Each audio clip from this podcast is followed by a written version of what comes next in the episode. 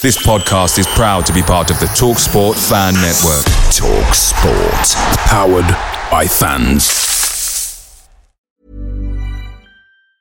There's never been a faster or easier way to start your weight loss journey than with PlushCare. PlushCare accepts most insurance plans and gives you online access to board-certified physicians who can prescribe FDA-approved weight loss medications like Wegovy and Zepbound for those who qualify. Take charge of your health and speak with a board-certified physician about a weight loss plan that's right for you. Get started today at plushcare.com slash weight loss. That's plushcare.com slash weight loss. plushcare.com slash weight loss. The TalkSport Fan Network is proudly supported by McDelivery, bringing you the food you love. McDelivery brings a top-tier lineup of food right to your door. No matter the result, you'll always be winning with McDelivery. So the only thing left to say is, you in? Order now on the McDonald's app. You can also get reward points delivered too. So the ordering today means some tasty rewards for tomorrow. Only via app at participating restaurants. 18 plus. Rewards registration required. Points only on menu items. Delivery fee and terms apply. See mcdonalds.com. Here's Speroni, who rolls the ball out to Cannon. He's got options in front of him. He picks out Thomas. This is a nice looking move from Palace. That's a neat ball to Ambrose. There's space on the right. Good turn. He crosses into Johnson. Oh, yes, back of the nest. Hi all, so if we must, let's do this. Two huge defeats in eight days, and dreams of Wembley for Palace fans shattered. Still, let's make the best of it and dissect the game against Watford and look ahead at what is next for the Eagles for the rest of the season. I'm your host, Mike Scott, and joining me are comrade Chris and Christopher Hamblin, who will doubtless have a lot to say. Join us right after this. Back of the Nest Match Review Podcast. www.backofthenest.com. There's never been a faster or easier way to start your weight loss journey than with PlushCare. PlushCare accepts most insurance plans and gives you online access to board-certified physicians who can prescribe FDA-approved weight loss medications like Wegovy and Zepbound for those who qualify. Take charge of your health and speak with a board-certified physician about a weight loss plan that's right for you. Get started today at plushcare.com slash weight loss. That's plushcare.com slash weight loss. plushcare.com slash weight loss. Away days are great, but there's nothing quite like playing at home. The same goes for McDonald's. Maximise your home ground advantage with McDelivery. You in? Order now on the McDonald's app. At participating restaurants, 18 plus, serving times, delivery fee, and terms apply. See McDonald's.com. Okay, so um, I've got to say first of all that instead of there being four of us as usual, there are only three of us today. Dr could not be present. Um, there is a very pressing kebab-related problem in Thornton Heath, um, and he gives his apologies. He said that there are 300 shish kebabs need cooking, and they take a bit longer than the usual doner kebabs plus the fact he has to make his own hummus, which obviously is a time consuming process. So we have no DR today, um, but we will speak about him a bit later and some of the comments he's had uh, after the game. But we do have two two fine gentlemen with us. Uh, we have comrade Chris, and how are you doing, Chris? Uh, pretty downbeat, to be honest. Well, yeah, I mean that goes without that goes without saying. How, was how was your day up in uh, Watford yesterday? Oh, it's a complete nothing town, isn't it? Um, you know, I mean, we, we had good fun, but just only really despite one the performance and two the fact that you know they wouldn't let us have beer, they wouldn't let us uh, bring all of the banners and drums and all that all that fun stuff that we wanted to bring. But you know, we still outsung them comprehensively. Um, I'm not so sure we can be proud of what happened on the pitch, but we can be proud of what we as fans did. So I'm taking some small consolation in that. Yeah, absolutely. It did. It did sound pretty damn impressive uh, from here as a plastic fan on the TV. Uh, and our usual presenter, Christopher Hamblin, is today in the panel seat. So how are you doing, Chris? I'm, I'm all right. I'm not as downbeat as Chris by the sounds of it. Um, you know, I've I've had a, I've had a busy week and I've not been paying that much attention to football, but obviously have engaged during the game and wish that I didn't. But um, you know what? Sometimes it's better to take your mind off it and sort of get involved in other stuff, which was mainly work related this week. Uh, yeah, well, you've you've done the right thing there. I would like to say I'd done the same, but I haven't. Um, I was absolutely gutted yesterday, as I'm sure many of the people listening were. I still haven't got over last week. I've got to say I haven't. I've managed to avoid watching Knockaert's goal again a single time, um, but I have re-seen the uh, the details of the game yesterday, and I'm still fairly gutted. So I probably should have done something different with my weekend as well. But what can you do? Uh, okay, so what we're going to chat about first is uh, a few of the usual housekeeping things that we talk about. But this week we've got a very special housekeeping announcement to make, and that is about the Football Blogging Awards. Now, um, these are well a bit like a bit like uh, the Big Mac advert, um, telling you that it's pretty much what it says on the tin. They are in fact Football Blogging Awards, and we are up for Best Football Pod. So um, it is a vote based thing. And as we usually ask you to give us a five star review on iTunes, which you, you can still do. You can still do that. If you want to do both things, if you want to be charitable, that's great. Um, but this week, we're going to ask you to vote for us in the Football Blogging Awards. And uh, Mikey, who often produces the show, uh, although it's Sam today, uh, has asked us to point out that at the moment, a Spurs podcast has started very strongly. And he has asked us to remind people that we don't really want a Spurs podcast to win. Uh, although, let's be honest, they're unlikely to. They'll probably end up finishing second, third, or fourth. But uh, we're, we're, here. Uh, there's several ways to vote, uh, and the easiest way is to go on to backofthenest.com, uh, and there's a lovely little yellow vote box on the homepage. You don't need to enter your name or your email, just click submit. Um, it's nice and easy. The same with Twitter. If you go on our Twitter page, Back of the Nest, you'll see a pinned tweet at the top of our page on how to uh, how to vote for us there. Many people have. Thank you very much for those who've already done it. And on Instagram, you can go to instagram.com forward slash football blogging awards. And there's a best podcast icon. You just tag us in there. Um, this is all, I, I, feel a bit cheeky asking for this, but uh, it's all very helpful. If you can do that, it would mean a lot. Um, we haven't resorted to you know claiming money or asking money off people for stuff or anything like that. With, but the odd bit of um, backslapping would be very much appreciated. So anyone that's done that, thank you. Anyone that, that is going to do it, thank you. And if you don't want to vote for us, please make sure you vote for FYP. That is, of course, tongue in cheek. Uh, right, so uh, that is all the housekeeping. So let's get on to the real topics. Uh, we're going to cover something quickly um, that I think has been covered fairly heavily by various other people, including the preview pod. But uh, let's quickly touch on AWB uh, not being in the England squad. Hambo, what do you make of it? Well, it's one of those things, isn't it? I wasn't surprised when it happened.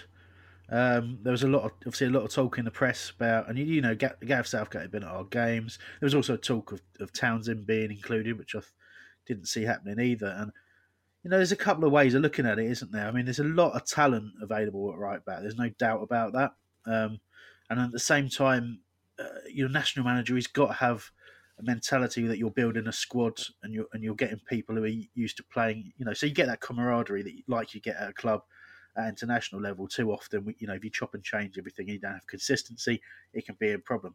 But um, you just can't deny the, the stats for for AWB. He's a he's just been an incredible player. You know, he's.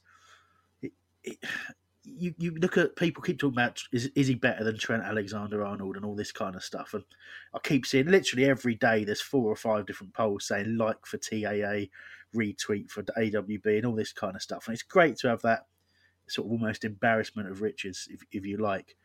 You know, I can't help but think when you look at the season that Kieran Trippier has had, if if if he was playing for Palace and Wan-Bissaka was playing for Spurs, Wan-Bissaka would be in there. And I think that's what I'm I, am i am troubled by more than anything. If if I take that out of the equation, I can kind of understand. You know, there's a, there's a big under twenty one. Well, you know, the qualification and tournament. You know, for the Euro Championships, that's really important. And and he's very very fresh to the world of, of professional football. You know, it's only been a year that he's been playing first team games, albeit at an incredible level. So for me, Um, I can understand it, but it does great to see who's there instead of him. Can't disagree with that, to be honest. Um, the, the, what I did want to say though is you know, I mean, the sooner that he starts getting the international recognition that he deserves, the sooner he'll end up at another club. So, selfishly, from our point of view, I think the you know the lack of that recognition yet quite taking place is better for us. And also, you know, extra games at that kind of level, they're going to be competitive. There's also an increased risk of injury.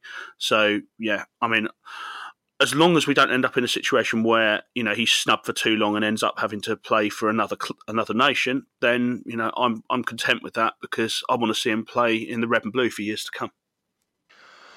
I mean, I don't want to be a downer, but I I pretty much see there's a good chance of him going at the end of the season. So uh, personally, I'm not sure it makes a great deal of difference as a Palace fan whether he's in the England squad or not, other than it might add five million to his value. Uh, I think for his for his own development, you know, the under 21s have got Poland and Germany next week, um, and perhaps that's better than sitting on the bench. Uh, you know, against Montenegro, so um, I think he's it'd be all right if he plays. If he does well in the in the under 21s championships in the summer, um, I think that's great, and he'll get his time. There's an embarrassment of riches at, the, at that position, uh, that kind of thing. Everyone that has already discussed that at length. You know, it's been all over Talksport, and what I would say is it's great that a Palace player is getting that much uh, exposure. I'm sure if you've got a uh, account with that um, football uh, players thing where you, they go up and down in value, he must have gone up a lot recently. Uh, but yeah, let's not dwell on that. Let's uh, let's go over to uh, what most people have been discussing, um, the failings or otherwise of the the last couple of games. let's get on to Roy's approach. Uh, the negatives of a consistent setup and repetitive coaching drills, risks versus rewards. So, I mean, this has been a bugbear of some people. Uh, we're not going to get too heavy into the should Roy go thing right now, but um, let's let's have a chat about um, how his tactics have played out. Uh, let's let's start with how they played out yesterday. Well, how did they play out yesterday? Well, what we saw again, um, obviously we had the late change with Zaha being injured, but what we, what we saw again was a consistent setup. It it looked like it was going to be four four two, um, and in many ways it was because um, you know the when when we're out of possession, we do get back into that two banks of four, and occasionally one of the two drops back. And in this case, it was Townsend dropping back and getting you know, get helping out the fullback and becoming almost an orthodox winger out of possession. But in possession, he was encouraged to do what Zaha does, which is kind of roam around those wide areas, right or left, and try and add some support to Batshuayi. But it, it just didn't happen. So the you know this this topic's really all about. If you go back two weeks to our last full review podcast, we talked heavily about how strong we were away from home because of Roy's consistent approach. We talked about how much the players love that because they know their jobs, they know exactly what they need to do, and and what the game plan is. Um, unfortunately, what we're seeing now over the last couple of games is the negative side of that, and it's the caution. And, and I I tweeted a thing during the game about risk versus reward, and it, it was a quote, and I really should have got the quote before I mentioned that I tweeted a quote, shouldn't I? Um, but it was basically to paraphrase the quote it's that the biggest risk of all is an overcautious approach. Um, and I felt we went into the game against Watford with an overcautious approach. We conceded a goal. We got back into the game. Um, but you saw the proactivity of one manager and the reactivity of our manager. And if you're going to weigh up the two, it does feel very much like you'd rather see proactive measures reactive measures.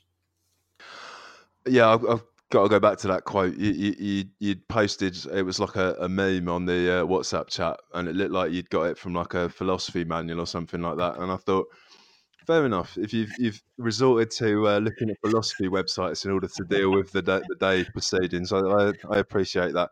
Um, look, I I think um, it, you, you're you're definitely spot on with with that. And the only the only counter I would say against it is. Um, in the post match interviews, both both Jimmy Mack and and Luka said that they felt a lot better in the second half than they did in the first. And let's be honest, we were other than a, a, period in the middle of the first half, we um, we were overrun. So, um, it how how is it that he, he managed to sort of s- stick to training regimes and yet things so drastically changed?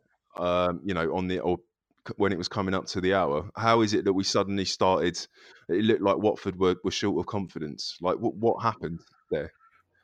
Well, I mean, first of all, you have to look at a lot of first halves. Even when we go in one 0 up or whatever, we tend to be saying, "Yeah, we've we've, we've either you know, certainly the last couple of away games that we that we won, we were saying that we are probably lucky to go in at half time 1 0 up and we, we improved in the second half.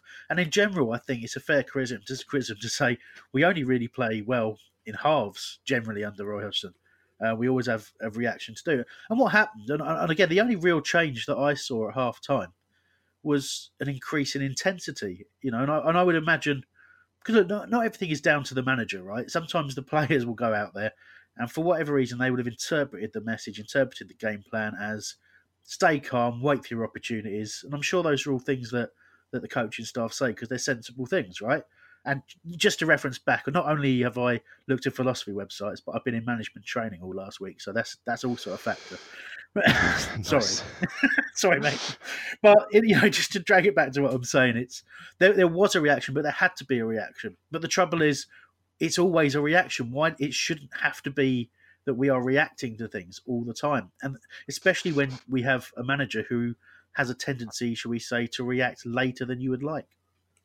I think there's a couple of interesting issues with, with this specific performance because start from the start, you know, I mean, obviously um, there was the issue with Wilf, and you know what clearly what happened there is you know oh dear Wilf can't play, oh well we'll drop someone else into that spot rather than hmm, maybe we shouldn't go with the system that we were going to play with two wingers.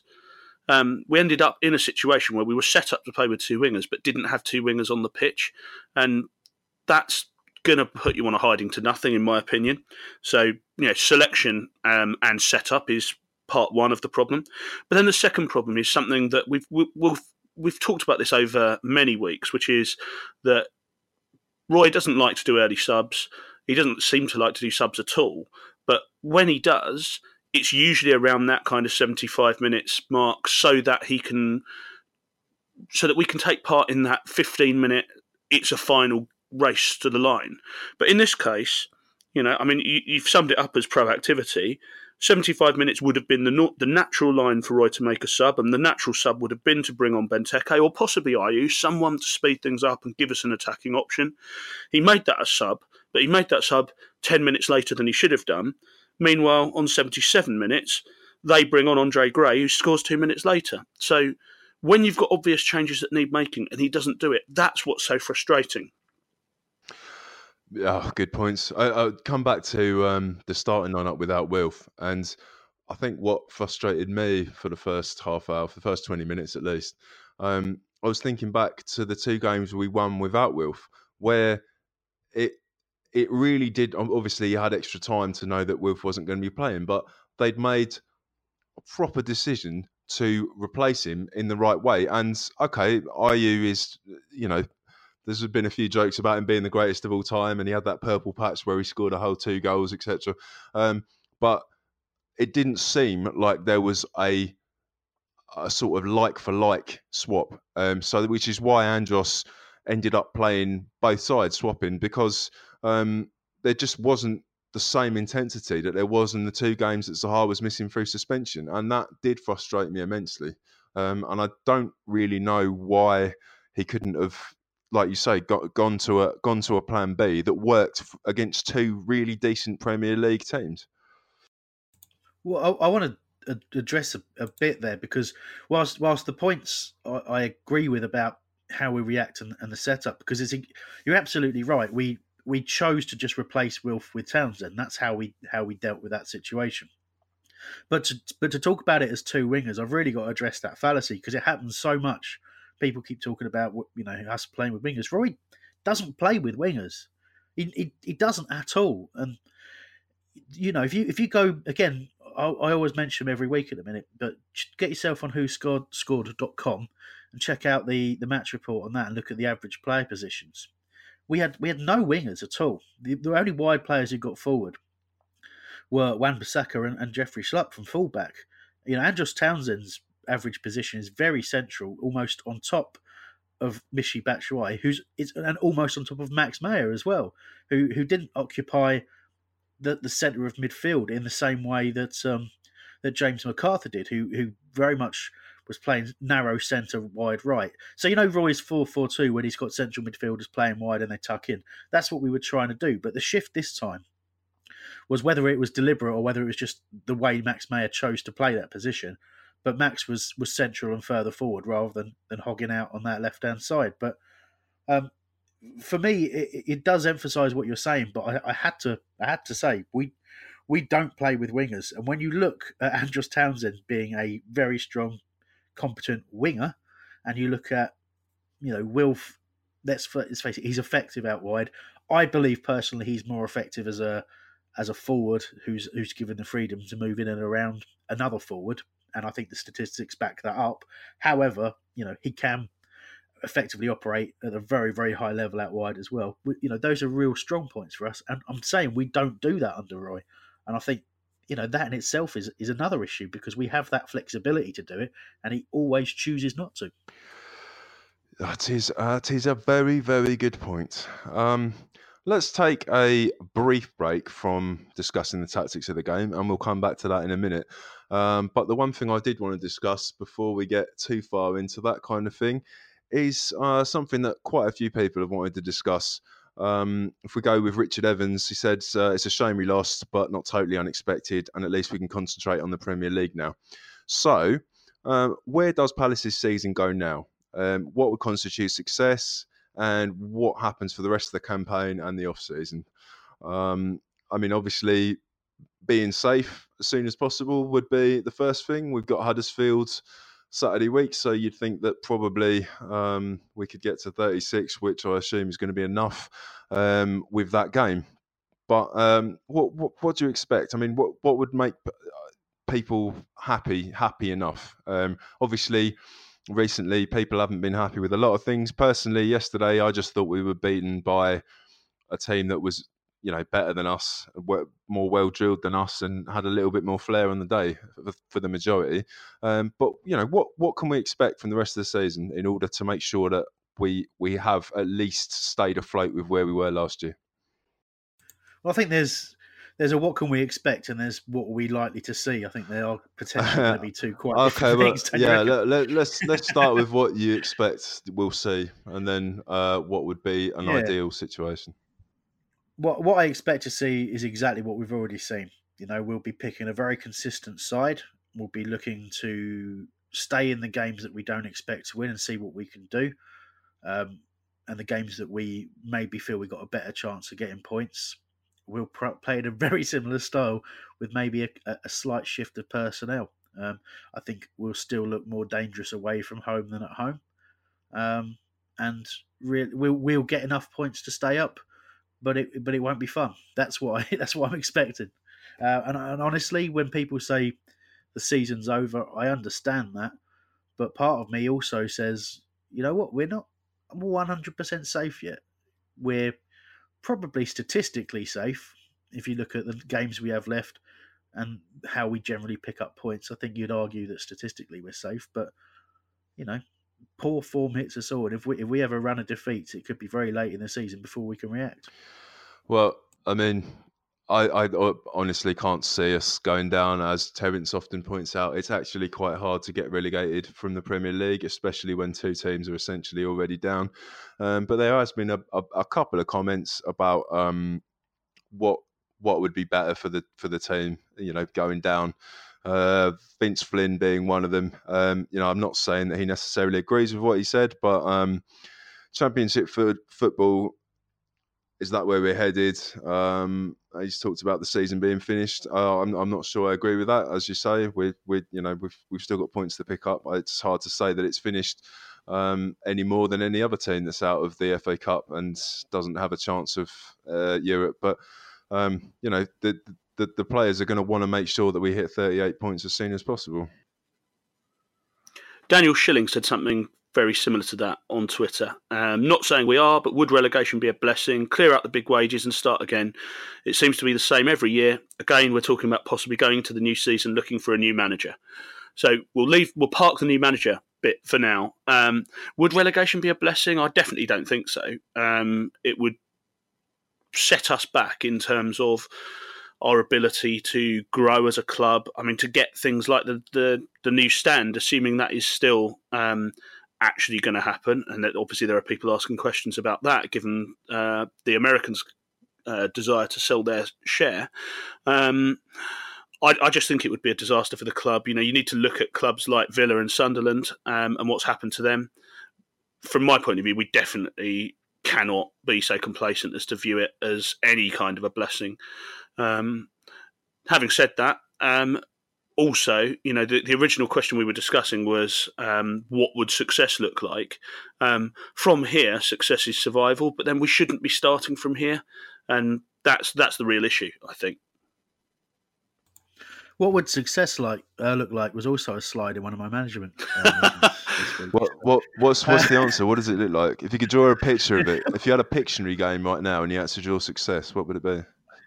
It's different for the individual, isn't it? And for, for me, it's uh, me with a, one of those cartoon style sacks with a dollar sign on it, running running away uh, into the sunset, um, away from all of this. Yeah, I think. Fair enough. But it's a giant um, panda. But no, if, if, yeah, exactly. but no, look, in fairness, there's a couple of things that I've got to address there as well. So I, I would say, on one side, when people say, "Oh, relegation would be a blessing," absolutely not. Um, as Chris was saying, there's all sorts of reasons you can point at that, but I think particularly the, the championships are a very very tough league, and all of us when we were last in the championship, we demanded that our team got promoted because that's what it's all about. You you you don't want to stay in that division. You don't want to get relegated from that division. And mid-table in the championship, you'd have even worse um, despondency than we have now. However, the, the, you know there is a flip side to that argument, and it, it gets into a lot of what people have been talking about in terms of the season being over. So it you know, you, you certainly you lose a certain type of fan for a start, and those are the, the people who are really only interested in watching Premier League football.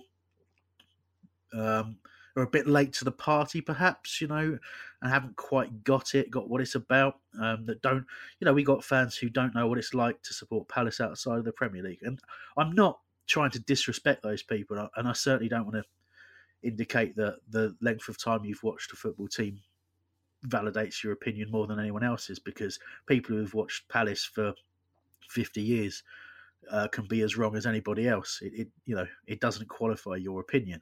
How, however, what I would say is there's a lot of discomfort from people who've been watching Palace for quite a time and have seen what's been behind our, our rise of late, which was the togetherness of the supporters and the club, was a was a fight, was a never say die attitude that was epitomised by players playing above the level you ever thought that they could get to. And those things, it really meant something to us at that point. Um, and the longer we've been in the Premier League, the, the further I feel that we're getting away from that.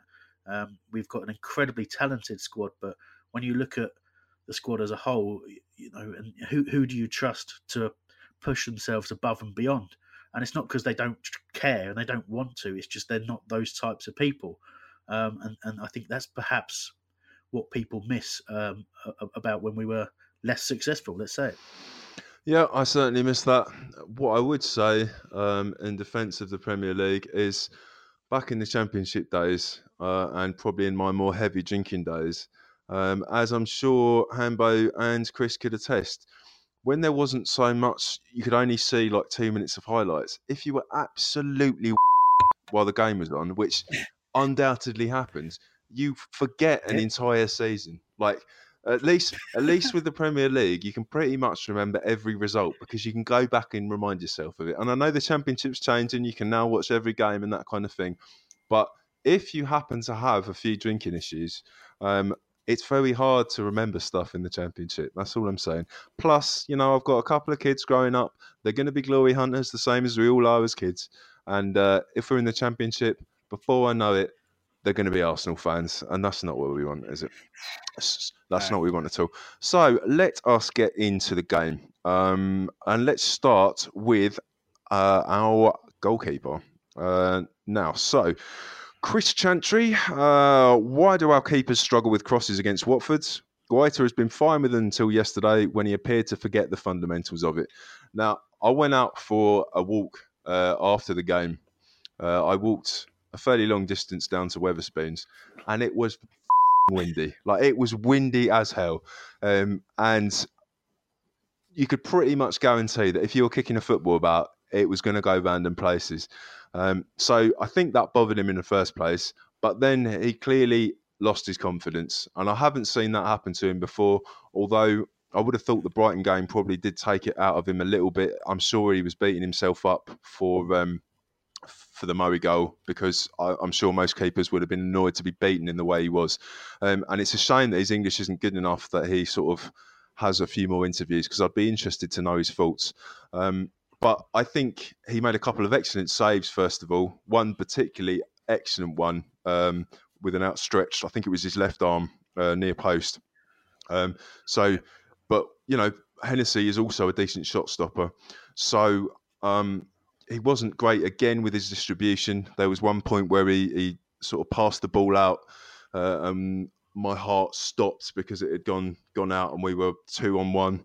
Um, he had, he had a poor game. Let, us let, definitely say that. Um, what I mean is that just a one off? Do you think? Well, it's difficult to know, isn't it? Um, I think prior performances. You know, had, I think the only other game I would say was was very poor in was the cup game against Borough. I think it was.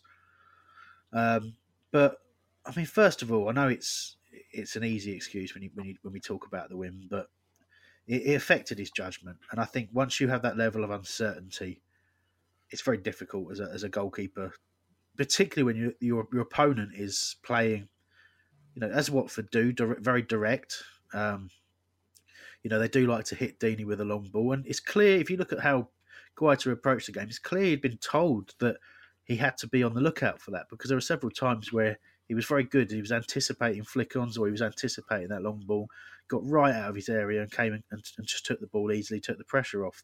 Um, you know, but when it mattered, he, he failed. And you know, people people said, "Oh, if Wayne had done that, we'd have would have driven him out of the club and all this kind of stuff." And you and you you're right to a point because it, I always go back to the point of history. But any goalkeeper in those conditions is going to struggle. But what I think was perhaps more telling is ask yourself how often Vin, uh, Vicente Guaita has played with Tomkins and Kelly ahead of him as a centre back partnership, and then start thinking about what that means. And when we start talking about confidence from the goalkeeper and those ahead of is him, it, is it and, once? Is it is, yeah. is this the second time? I think.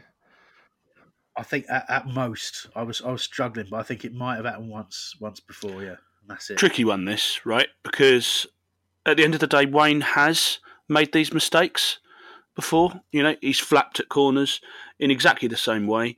And I think, you know, while after two or three or four times doing it, yeah, we will react in a judgy and probably less than supportive way. But after one, you've probably got to say, okay, that was a bad game. Hopefully, that's not going to happen again. That that's honestly my my opinion. I mean, it, it's desperately disappointing we thought we'd got someone more stable. Maybe we have.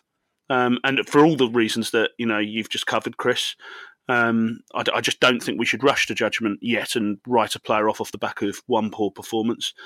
But you know, it, it's worrying that you know we're, that we're even talking about this. I mean, that's what's interesting because um, it doesn't it doesn't seem to me like he's he's got that much credit in the bank just because it's impossible for him to to have that much after this amount of time. Having said that, you know we we've got a relatively decent record of conceding goals.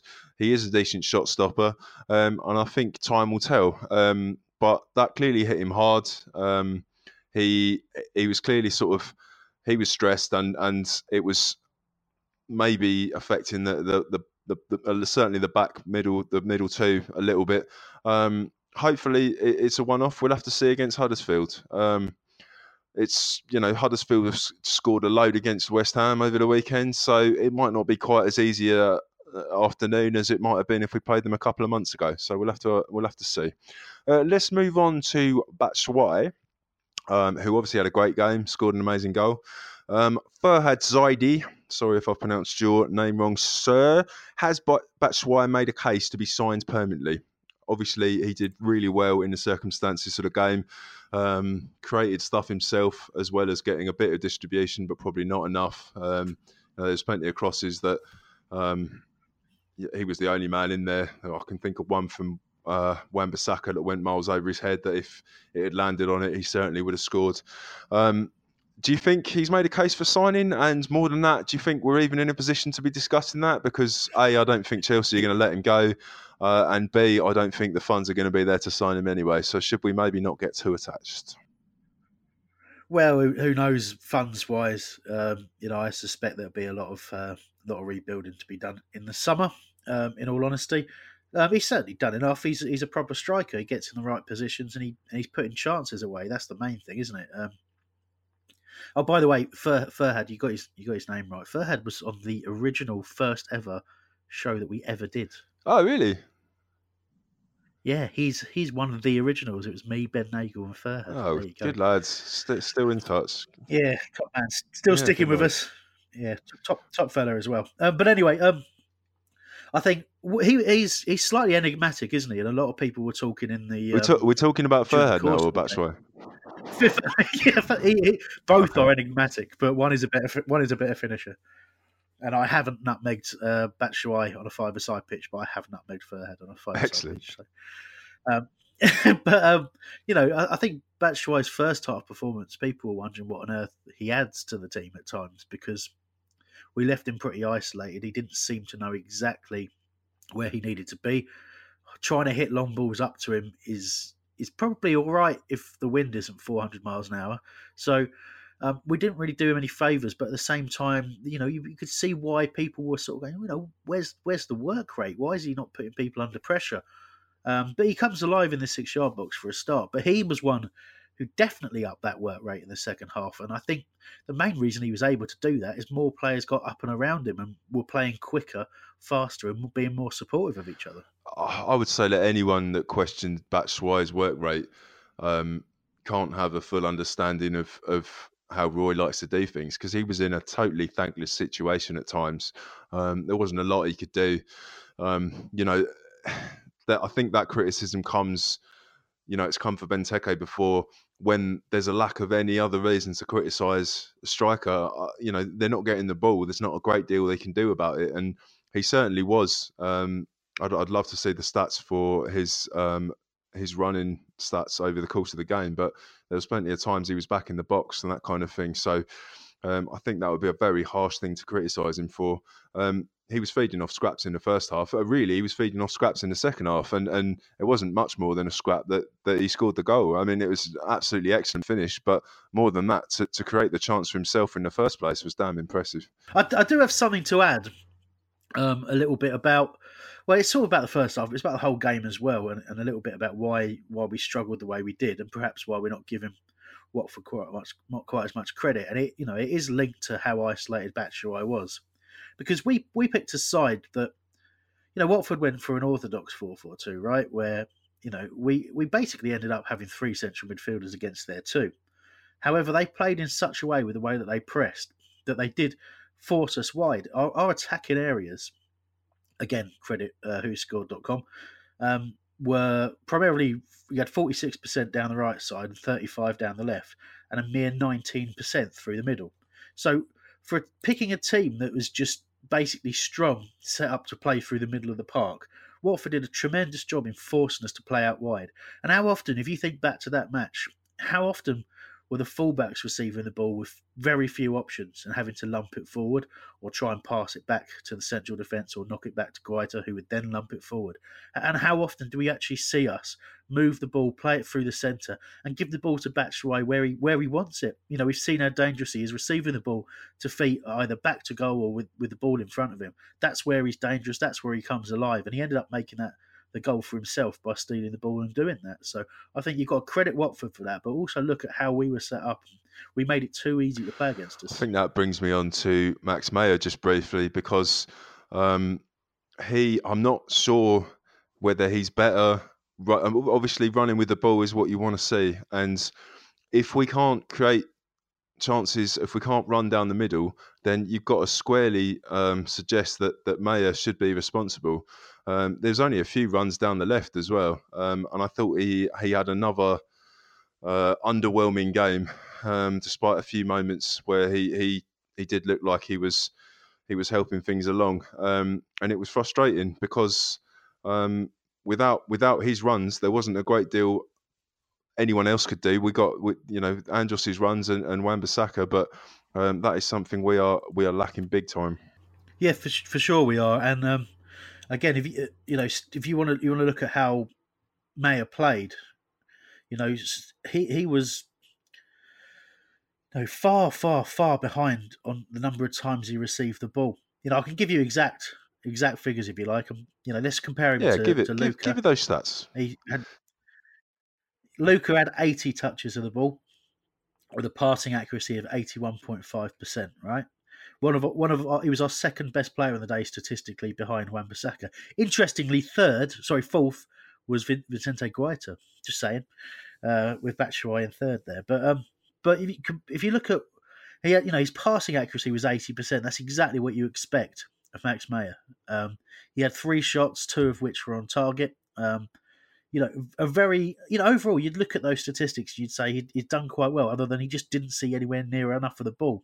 And I think that reflects exactly what you're saying, Mike, about about the way he played, and it goes back to supporting those statistics. that We just didn't play through the middle of the park. Yeah. I've got to say about his chances. Um, one thing Watford didn't do was pick him up. So, uh, particularly that that that one that was cleared off the line, um, they obviously just thought, you know, five foot seven, skinny as a rake, we'll leave him alone. Um, and actually, despite the, the props he got for them, um, I was a little bit frustrated um, with the with the with the two main efforts. Well, uh, one of them, fair enough, it was a header, um, but uh, you'd love to see him net a few more, wouldn't you?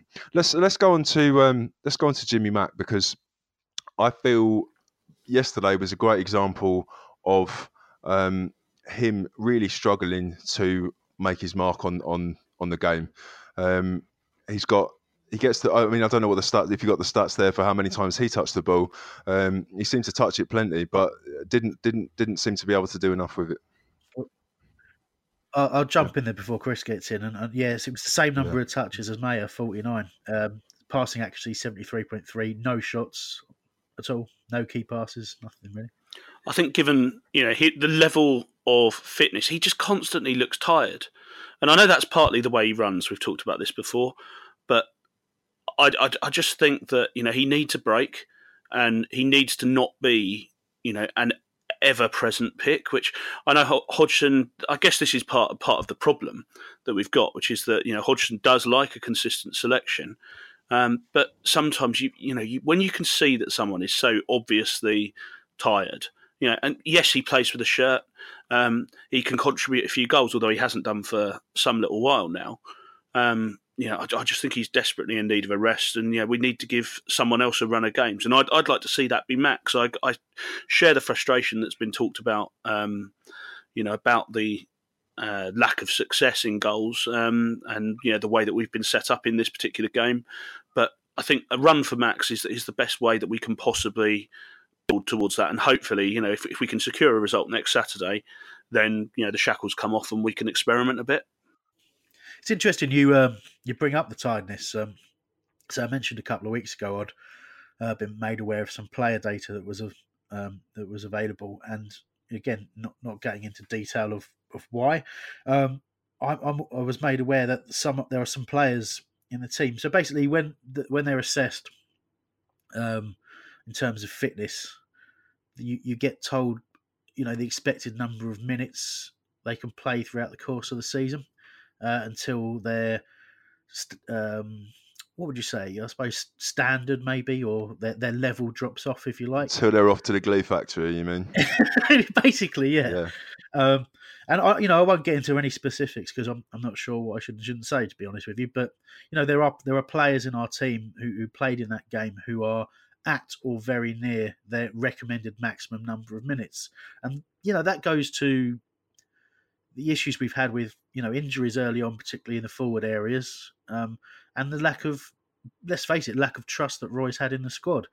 Um, we have used consistently the same players, so the fact that you might see certain players' levels dropping off is actually it's just what happens when you use players to a certain level um, under under the sort of pressures of Premier League football on, on, a regular basis. And you know, Roy either has to trust in other players who have you know plenty spare in the tank and maybe aren't quite at the same level or don't fulfill the same role that he wants. He's got to either trust in them or accept that there's going to be this level of drop off in the team. Do you have the expected total minutes uh, or top total minutes for Riedewald there? Is it is it zero by any chance? It was, um, it was zero, yeah. Yeah, well, oh, that is a shame. Uh, he's, he's probably thinking, now Ajax are in the in the the last the last eight of the Champions League, and I'm not there. Um, what I would say about this debate and about McArthur is that um, we've wanted Meyer to start, we've wanted Kouyaté to start, and they both did. So, you know, who would you be? Who would you be talking about coming in, um, Chris, I- I- instead of McArthur if if those two are both playing? Well, that's that's the thing, isn't it? It's a good question. Um, you know, I think when we talk about that that starting midfield that we want to see of Kouyaté, Luka, and Meyer, in everyone's head, it's in a 4 3 3 with Townsend on the right, Zaha on the left, and Batshuayi up top, or Batshuayi at the moment, right? except we don't really play like that. So um, the the answer is a difficult one. If we're going to play four in midfield and we're going to be picking from four central midfielders, you know, you know, you Jeffrey Schlupp usually plays in central midfield as well. So that's really what you're looking at. You're looking at a four in there, and, and it would be McArthur that comes out and Meyer that goes in with Schlupp playing in midfield. But yeah, I, I, I assume that uh, Schlupp's total minutes is like 10 more than every possible game in the entire season, including friendlies, under 23 games, etc. Um, yeah, well, while we're on that subject, um, I don't know if you, t- you two agree with this, but whichever side Andros wasn't playing on yesterday, there seemed a dearth of ideas. Um, I don't know if you if you think you noticed that as well, um, but you know yeah. when he switched, it seemed like whichever side he was on uh, looked the more likely. Why do you reckon that is? Well, it's because he was taking up wide areas, and that's and that's kind of where the play was being forced, if you like. Because, and I think we we as a team we ran out of ideas at times in the centre. But you know, obviously Andros was effectively our, our, our, biggest threat, if you like. And again, you know, the statistics back that up. But he didn't get, he didn't see anywhere near enough for the ball. You know, he played three key passes, which was triple the best of anybody else, if that gives it away. Um, that is but, depressing. Know, yeah, and his his pass accuracy was down at sixty six percent. But again, he saw if you look in terms of touches, only Guaita and uh, Benteke off the bench had less touches than Andros Townsend. Actually, no, I take that back. Uh, Batshuayi was the other one, uh, was slightly less. But but but Townsend should have been the key player, the one that we were playing through. And you're right, he was the one who was dangerous. He was the one who was getting into spaces. Um, but how often did he look up and there was no one in the box, particularly first half? That I think, you know, we we just lack width, and, and Roy does not play with natural width, and, and that's the problem. Oh, we all know we all lack width. Speak for yourself, comrade. Um, the number of opportunities that and the number of times that Andros was down one wing or one channel, and you he would look backwards actually. And you know, I mean, often as we know, I mean, it's something that people bemoan is that he cuts in because he wants to cross from the right wing with his left foot. Um, but often he would also try a little bit of interplay with Aaron Wan-Bissaka, and sometimes that worked. But actually, I mean, I think the fact that um, his pass accuracy wasn't so great is partly because that was our only outlet and Watford were being very effective in crowding him out and in getting very close to AWB as well. So there was no ability for them to achieve the interplay that you know they have been good at at times this season. It just didn't work, um, partly because there wasn't another option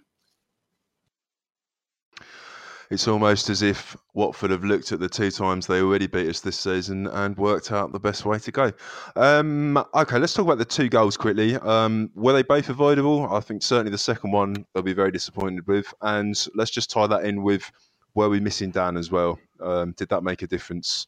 Whether because um, because of a lack of uh, that much game time, as you say, between Tomkins and Kelly, whether it was zero games or one this season. you've got to say the, the goals are avoidable, but um, I think that the only thing I would say about it is with with the first goal, if you if you just look at it as you as you know as it first appears, you obviously wonder what on earth is doing trying to get there. Um, doesn't really recover at all, and the, the second thing is you look at two Palace players going for the same ball. So I can't remember who it is now who, leave, who leaves Capoue and, and, goes to goes to head the ball when you've already got a goal, Mike. You might know. Uh, was it Kelly? I think you think you're probably right, but he goes goes to head when you've already got two. You've already got our keeper and another and another defender going for the ball at the same time. So all of a sudden, that's three Palace players in total going going for that first ball, and and you know the, the criminal fact of leaving your, your man completely alone in the six yard box, and it's just an easy tap in for him. So of course it's avoidable. I think the, the greater problem with it was not getting ourselves out of the. We, we all of a sudden there hadn't been much pressure from Watford at all, but we just couldn't clear our lines. We didn't know how to. We were just constantly giving them the ball back and allowing, you know, a, a, a glut of corners and just that. I think the pressure just told in that situation, and and Watford used, you know, used that win very very well. I, I have to say the second goal, I could see it coming in that every time, uh, you know, they they, they they're clearly great at giving you possession and then hitting you on the break, even at home. And you know, we, have had discussions about how Palace are a different team home in a way. Well, they, they seem to be like an abject lesson in how to play at home. Just just give give the opposition the ball, whether it's Fulham or whether it's Man City. Um, they seem to back themselves, and every time they play the ball over, we only had Tomkins back, or we only had Tomkins and Wan-Bissaka, and you just you just knew that one of them was going to go in because um, you, you, you can't keep an attack that's that strong um, at bay when you've only got one or two men back, and you, you it's fine having that. It's fine getting forward, but they, they clearly have an excellent game plan, and it's it's no secret. So um, it seems that we again we sort of made the same mistakes that we do at home in that we pushed forward because we had plenty of the ball um, and got hit on the break, um, which is exactly what we should we should be doing against teams rather than them doing it against us, um, and that's depressing. Exactly right on that as well, Mike. And, and the thing I wanted to, to add to that is, you know, I talked earlier on about risk versus reward and all that, and th- that's the type of risk that you don't want to take. You know, you don't have to have your centre backs get, getting out of position. You don't have to get too, you know, people too far forward um, to, and lose your shape completely. It's about, you know, particularly. So let's say, you know, we've got a midfield three. It's about every now and then two of them getting right up with with the with the centre forward if we get the ball in wide areas, or it's about changing the focus of the attack and trying to outnumber Watford in, in, a different area. It's you know the trouble is we just do the same things over and over, and when we try to increase that risk, we seem to be doing it in areas that do leave us open. However, we've all watched a lot of football, and my God, does it happen a lot, doesn't it? You know, being caught on the break when you're pushing for something. And I think really the lesson is try not to be in a position where we're constantly trying to chase the game. Yeah, I mean, the, the other thing is, you know, we, we don't want to make this too much about ourselves. Um, certainly the second goal was actually a pretty good goal. Um, the one thing I will say is um, it's quite apparent on the highlights package looking back that Aaron Wan-Bissaka is massively out of position, way too far up the pitch, and not even on the right hand side. Um, such that you know the, when the ball comes forward, you know the winger's got loads of space um, and is able to pick up that cross. It's also a very good run, so much so that you know at the time um, it looked like a very very clear offside to me, and yet actually having seen replays back, I was completely wrong. Um, it was onside. It was just a brilliantly timed run um, you know, that caught our defence, caught our defenders out. So you know, Watford made the right change at the right time, and you know, we lost on the basis of that. Uh, yeah, that's uh, depressing but accurate. Um, let us get on to uh, Diar's rant. Now he's not here to defend himself, um, but yesterday he uh, posted something straight after the game, uh, and I'll, I'll, I'll quote it verbatim for you. Hodgson rant and then a little uh, uh, emoji, um, as as you'd expect from a man of his age. Um, no, that's harsh, deal. Uh, I've been patient, but my patience has run out. Okay. I, am not saying sack Roy right now, but in the summer he has to go. We've got a talented squad, which he simply has hasn't got the best out of. Um, so if we take Wan-Bissaka for an example, there he's saying being out of position. Um, what was it Hodgson telling him to push when we were one all um, and not cover at the back? I mean, probably Hodgson got him inside and gave him an absolute bollocking. But the Hodgson run, I mean, there's plenty of people saying Hodgson out. There's plenty of people saying Hodgson see out his contract and, and bugger off. Let's let's not forget that he has another year, people. It's not he doesn't go this summer. Um, so I don't really want to get into another should Hodgson go because I don't think he should. Um, but what do you think about Dier? And while he's making hummus, he's not here to defend himself. Well, I think first of all we've got to give context to to Dier's anger, uh, and um, just to, just so people are aware of what was happening when Dier posted that tweet. Yeah, he said this. I, I was so stressed after full time. I went to the toilet and started sweating and had to take my top off. Honestly, I thought I was having a little panic attack because I had food beforehand, and you know how Elvis Presley, Presley died on the toilet. I thought the same thing was happening. Uh, I'm laughing. I'm laughing about it now, but I was worried. So, just sharing a little bit, a little bit of what Dier's actually like. He, he it's not a character act. He's like it in real Do life. you know how worried you'd have to be on a day to day basis to worry that you're going to die the way that Elvis Presley did, smacking his head on a toilet? Unbelievable. Um, so that's those are the context for the. D- That's, that's no context. That's no context at all. I just needed to say it. Um, look, oh, how do I feel? Um, I, I just I do think that let's just face it, pa- patience is wearing thin on masse. It's not just it's not just Dr sweating on a toilet. It's it's a considerable number of people who are seeing the same things every week. But I, I have I have those same thoughts myself. Okay, and and I, I go back to the, the opinion I tend to have with Roy, which was if he went tomorrow, I wouldn't be upset about it. But at the same time, you've got to ask yourself so many different questions, and we can't get into them all today. Um, you know, but the main question is who who comes in and how do we guarantee that it's better? You know, the players they trust Roy, they understand his methods, they like working with him. There's there's no player revolt.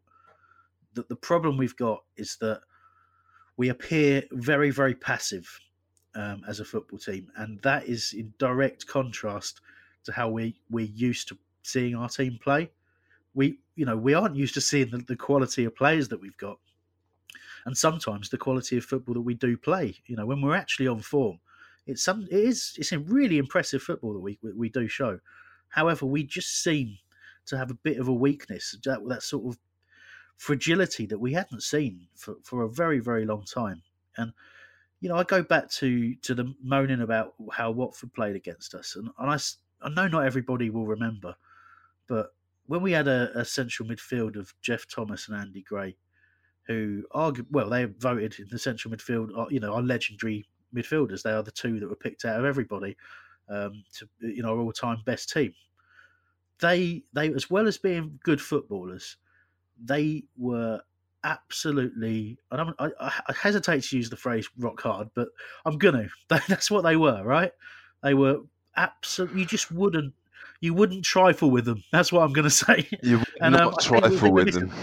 Beautiful. I think, and I think, yeah, I think you're missing it. We're missing that, and I think, I think people are are basically blaming Roy for that, and whether that's entirely true, don't know. But you know, he's the one who sets the team up, picks the players, and decides how we're going to approach a game. And right now, our approach seems to be very much a passive one. Let's let's play our game plan, see what happens, and if we have to change it, I'll think about it. I'll make a couple of quick points on this. I mean, the first one is I'm lucky enough to go to quite a lot of away games, um, which means I've actually seen Palace win a few times this season. And if I only had a season ticket, um, then and I was just going to home games and watching the turgid, pathetic defeats that we've seen so many times this season, um, and indeed for the last few seasons, then yeah, I'd be really cheesed off. The same as um, a huge number of people seem to be right now. The other thing um, is actually what you've just said, Hambo, which is about um, you know characters in the dressing room. Um, so you know, echoing um, actually someone like Lucy. You know, you think back to Damien Delaney, you think back to Milo Jedinak, um, and one of the tweets that struck me this week, this wasn't directly onto our social media, but um, you know I did see it in the Palace Twitter sphere, was um, from Liam, who um, tweeted after the game: CPFC elite mindset. Bring back players who want to play for the club and are proud to pull on the shirt. I don't care how good they currently are. Are if they don't want to be here, the club's mindset needs to be rebuilt. Um, and I think that's true. I think there's a lot of rebuilding that needs to be done. Um, so well said, Liam. And you know, let's hope that that project starts sooner rather than later, regardless of whether there's a change in manager. It's that rebuild that needs to happen. Okay, well, let's get on to uh, a little bit of listener contact before we finish up. Um, we started with Mark Jones. Should Hodgson step down, move upstairs at the end of the season, which I guess carries on directly from what we were just talking about. Um, whether or not he steps down um, is is going to be up to him because I, I can't see anyone pushing him out. Um, certainly, people that have talked about him stepping down before the end of the season, I see no advantage to that whatsoever. Um, if he wants to step down end of the season, fair enough, but I think he'll only do that, th- you know, through age. Um, I think we're doing fine in terms of um, what they the, the, club would want money wise. You know, we're going to stay in the Premier League. Um, had a decent run in in, in the cup. Uh, so I don't think anyone's going to kick him out unless we we do drastically poorly in the last eight games of the season. Uh, I don't see him moving upstairs because he's already 71. So um, let's let's leave that aside and we'll go on to a next point. Uh, Chrissy. Um, so Robert Selsa on Twitter says, "What is our next step? Parish said we should dream of Europe, and if we don't move forward, we are moving back. Do you think we have moved forward on the pitch in the last three years?" Do I? um, well, um, what is moving forward? What? Is, uh, okay, that's perhaps, perhaps not the best way of saying that. People actually rip me apart if I leave it there. Um, the, uh, the the trouble you have is is that everyone wants to progress, right? Every single club in the Premier League, barring those that are pretty much guaranteed to stay there because of their their wealth and the amount of talent that they've got. Uh, the rest of us are all looking at the fact that three teams will drop out of the Premier League every year, no matter what. You can't change that; it happens. It's not the same teams that come up every year that go down. It, it changes each year, and when clubs do go down, it's, it's not guaranteed they come back up, right? So it, it's incredibly tough to start talking about how can we progress every year because you know there's different things happen. People look at a, t- a team like Watford and the setup that they've got, and this week they've been saying, well, why don't we have that exact same setup? Well, you know, so that's worked for Watford for a few years, but it doesn't mean it will continue to work forever, and it doesn't mean it would work for Palace. It's so there's so many different variables to whether or not you can progress and succeed as a club. All we can do is try to increase the quality in our squad, use the money the money that we've got to improve the infrastructure of the club, and, and try to to build a bigger organisation that can generate more money, attract more talent, and and basically give a better footballing experience or whatever you want to call it to keep fans coming through the gates and engaging with the club. And I think we've done all right at that. I, think we've they've you know the, the people who are running the club have taken the decisions to try and do all of those things. Unfortunately, so have all the other clubs, and progression is really hard to measure against.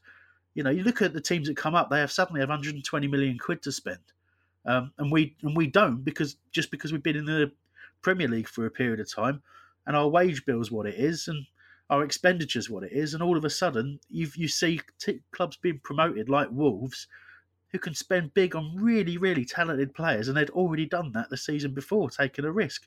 But it was a risk of, of being 15 million quid over budget, knowing that if they get promoted, that's wiped out, and they've got 100 million quid on top of it. So it's really tough to measure progress for a club like us. So i think I'm sitting on the fence there, but that's that's what I say. Well, I'm just going to leave that that comment by saying about a particular Brighton fan, Bellend, that keeps. I, I, I I don't know what possesses I don't know what possesses fans from other clubs to spend their time looking at the Twitter feed of um, a podcast of another team. But if you've got that much time in your hands, fair enough.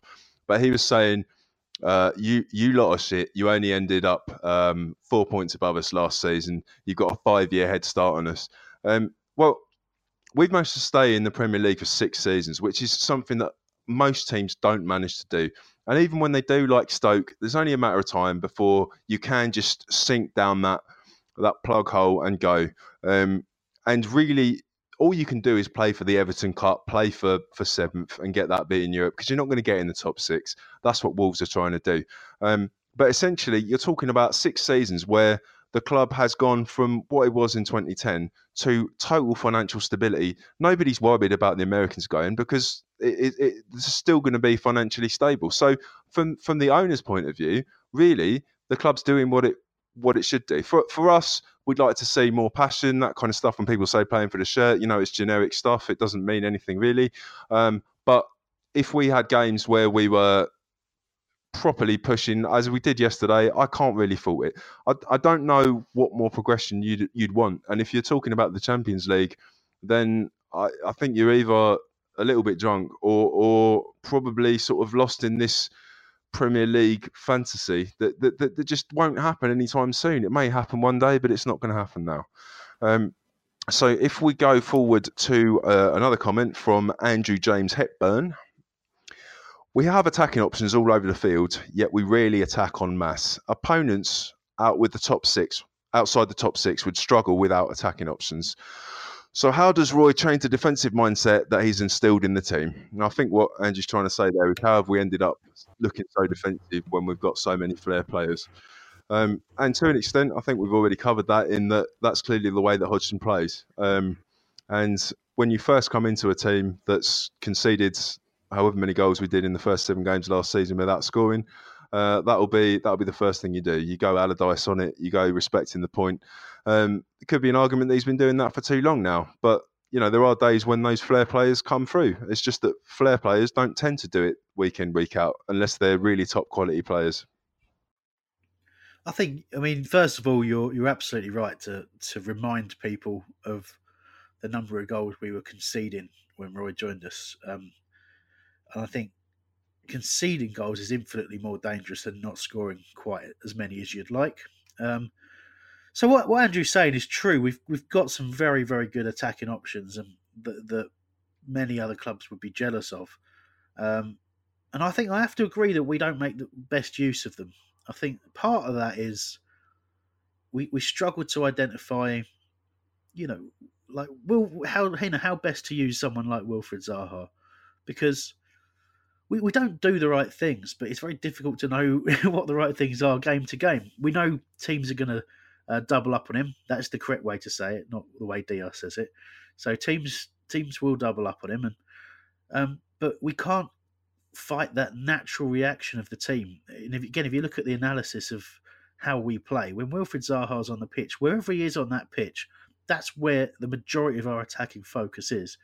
So it does become almost something that hinders us by having that that level of talent, that sort of that that player who everyone looks to. It's it becomes something that stops us being to attack uh. And, and again, I suppose def defining what attacking en masse is. I, I certainly agree that we need to pick and choose moments where we get more people forward.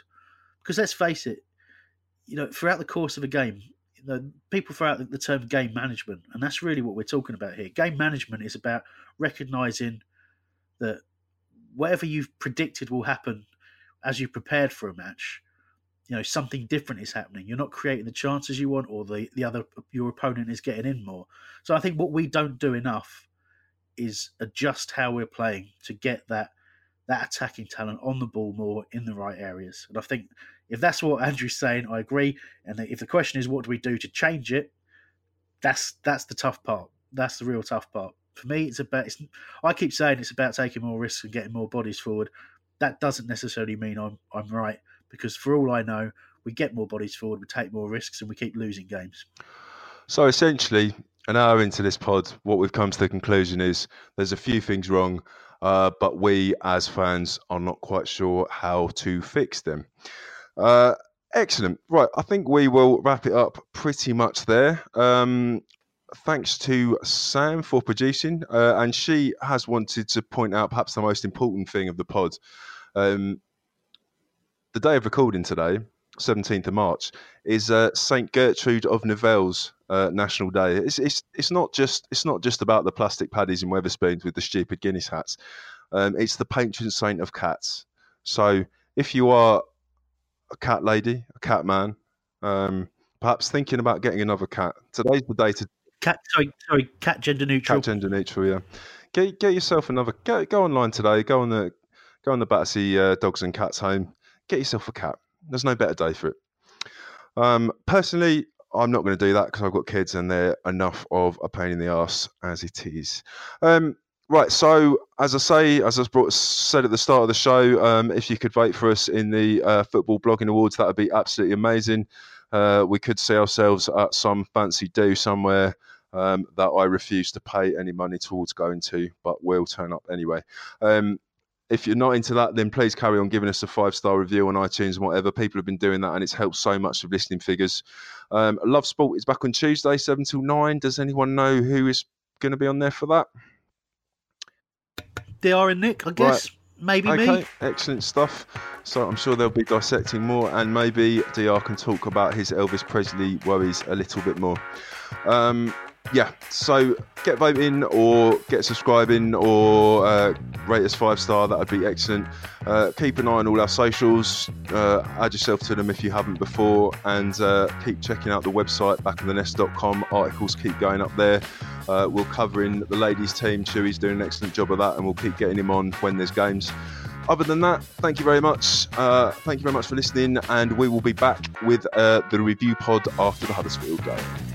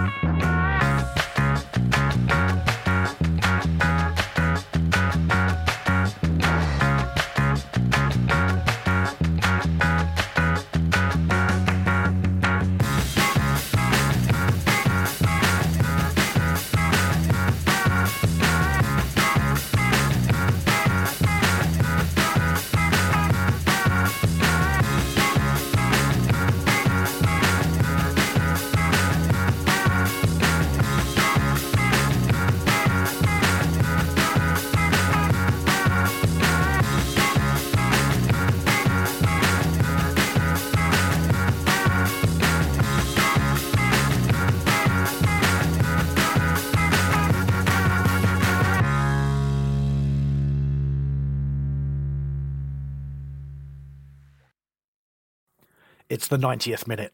All your mates around. You've got your McNugget share boxes ready to go.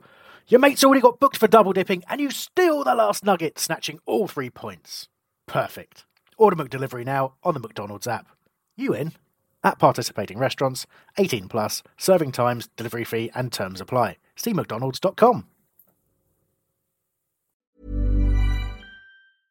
Selling a little or a lot?